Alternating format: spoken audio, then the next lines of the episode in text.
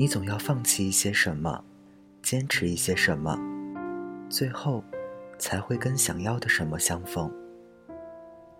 有些事，有些人，当你投入感情，下意识里是犹豫，那就是及时止损的时候吧。身体已经退缩，那个被猴子怂恿火中取栗的小猫，它害怕的从来不是火，也不是伸进火里没有抓到那个喷香烤栗子的失望，而是它突然问自己，我为什么要火中取栗呢？那个漂亮的美甲，我可是用心做了一个下午呢。你得相信身体的信号啊，因为心总是会拽着回忆，感动你，欺骗你，最后让你无法自拔。后来，很多姑娘不知道是喜欢他，还是喜欢他的那种感觉，以至于分开很久以后，还是会心痛，会想念，会忍不住想要找他的冲动。为什么要在一件已经结束的事情上继续消耗感情呢？我不知道答案。有一天跟一个姑娘聊起，她说了一段话，我才恍然大悟。她说，让一个赌徒万劫不复的不是一直输，他不怕，只要他还能借来哪怕1毛钱，就是这个残念给他的幻想足以摧毁他。你爱过一个人，他伤害过你，坏到极致，可是他在你的心里种过一颗温柔的种子，这颗种子要耗完你所有的情感养分，生根发芽，开花结果才肯罢休。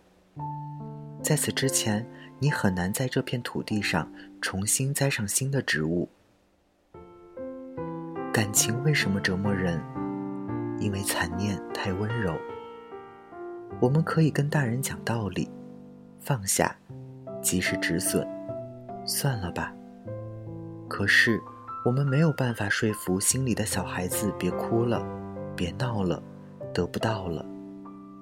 因为小孩总是在你最脆弱的时候拽着你的衣角，委屈地求你，咱们去见见他吧。你跟对方讨论，但是对方阻止了你的表达。你跟对方沟通，但是对方回避了你的交流。你跟对方聊天，但是对方敷衍了你的聊天。你依然愿意赌上自尊，再试一次又一次。你压根儿没有在一段感情里学会心疼自己。你好不容易攒了一点感情，又全部投进去，不是喜欢自虐啊，是因为我一旦得到一块糖果，就忍不住想要跑去分享给你。我世界里的万事万物都能联想到你。分开以后，修改密码，尽量不去以前一起吃饭的餐厅，把他送的鞋子穿到破旧扔掉，戒掉一些奇怪的习惯，这些都需要时间呀。就像你从一家公司离职，总要提前半个月或者1个月打招呼，做交接吧。何况从一个人心里离职，对方是裸辞，你措手不及吧。所以会心痛，会想念，会忍不住想要找他的冲动都没错啊。这是一段情感缓冲区，你在一点一点清点情感过往，自然慢慢的知道哪些事不必再投入感情。有一天你会坦然面对放手，我好喜欢你啊，可是我还是输了，没关系，心服口服。很久以后，无论是谁问起这段感情，你可能都会笑着调侃说，他的温柔我无福消受。那一刻，他在你心里留的那颗温柔的种子，你才知道长成什么样子。哦，原来是一颗蒲公英啊，风一吹，满天散开，越散越远。本篇作者戚先生。大家晚安，我是台灯。我的东西早已经整理完，其实宁愿你别答应那么快，提分手的人往往想再努力看看，谁真的能一刀两断。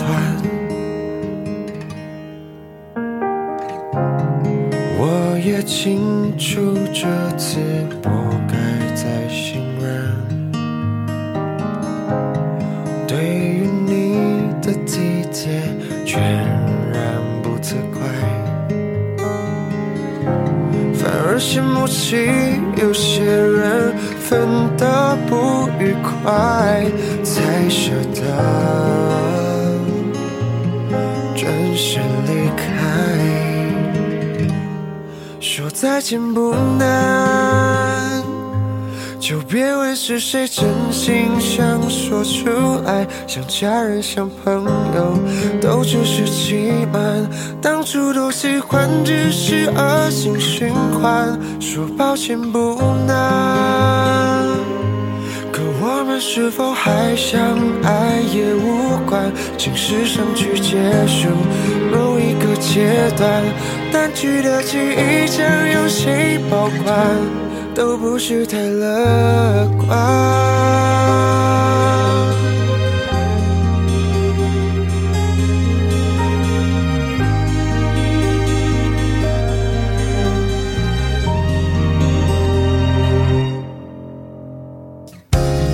我也清楚这次不该再心软，对于你的体贴全然不责怪，反而是默契有些人分得不愉快，才舍得转身离开。说再见不难，就别问是谁真心想说出来，像家人像朋友都只是欺瞒，当初都喜欢只是恶性循环。说抱歉不难，跟我们是否还相爱也无关，请试上去结束某一个阶段，淡去的记忆想有谁保管，都不是太乐观。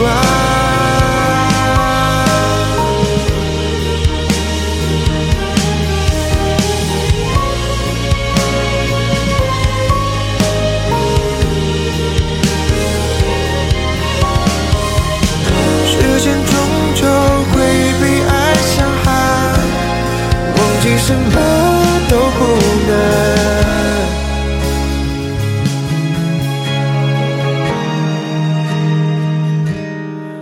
再见不难，就别问是谁真心想说出来，像家人像朋友都只是欺瞒，当初越喜欢越是恶性循环。幸福原不难，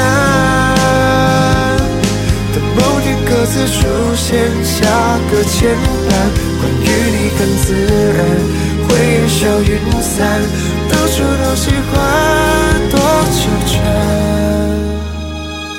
甚至都想不起来。